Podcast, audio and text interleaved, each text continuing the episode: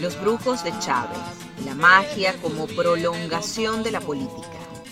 David Placer. El pequeño poblado había sido blindado. Allí frente a sus guardianes espirituales, Chávez se prestó para el ritual africano sin ningún pudor. No tenía vergüenza ni miedo al demostrarse de forma descarnada.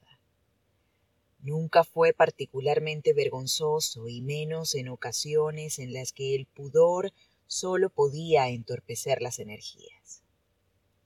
Con las rodillas sobre la arena seca y polvorienta, comenzó a cavar para hacer un pequeño hueco. Rodeado de sacerdotes babalaos y brujos de magia negra y vudú, recitaba en voz alta los conjuros mientras colocaba una vasija con pócimas dentro del hueco. Hablaba alguna lengua africana que los asistentes fueron incapaces de descifrar. Parecía que el comandante eterno dominaba el idioma, y tal vez no era la primera vez que recitaba aquellos conjuros.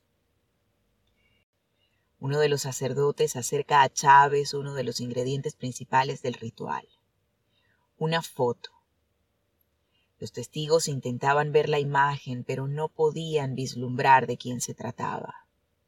Aunque algunos, finalmente entre las sombras de las luces de las velas, fueron capaces de poner rostro a aquella imagen. Se trataba de Carlos Ortega, el dirigente sindicalista que tanto había atormentado a Chávez aquellos días de rebelión. El comandante giró la foto y la dejó boca abajo.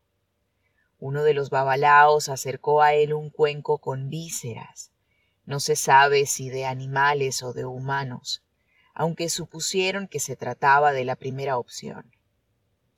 Otro de sus colaboradores también le acercó una bandeja con un costillar seco. Sobre él no hubo ninguna duda, por su tamaño era humano, probablemente extraído de algún cementerio de la zona. Colocó todos los ingredientes siguiendo las indicaciones del maestro que oficiaba la ceremonia. Sus acompañantes ayudaron a que toda la tierra tapara completamente aquella tenebrosa preparación. El insólito episodio casi inverosímil llegó años después a los oídos de Carlos Ortega, hoy exiliado en Lima, Perú. Una amiga en común que tenía Chávez le aseguró haber presenciado personalmente el ritual.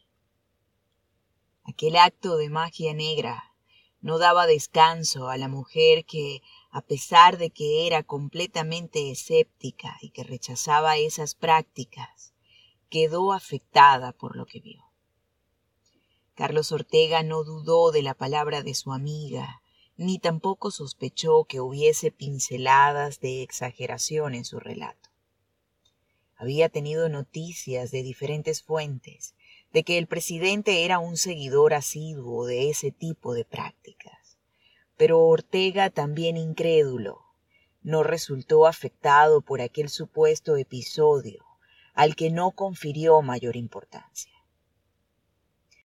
Había olvidado la anécdota hasta que años después, en su exilio en Lima, recibió un correo electrónico de su cuñado con el título Lee lo que sale allí un enlace a un texto publicado en Internet en un blog de contenidos evangélicos, en el que describía el viaje presidencial a Mozambique, pero con mayor detalle.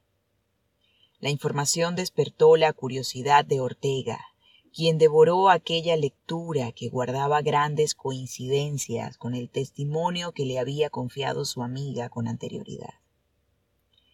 Yo no creo nada de eso, había escuchado que el presidente era seguidor de todo ese tipo de cosas. Todo eso era Vox Populi, pero nunca tuve ningún elemento certero, ninguna comprobación de todos esos rituales. Pero creo que si eso tuviera algún tipo de efecto, se le revirtió, porque yo sigo con salud en la tierra, y él terminó como ya todos sabemos, explica Carlos Ortega en conversación telefónica desde Lima. Los brujos de Chávez, la magia como prolongación de la política. David Placer.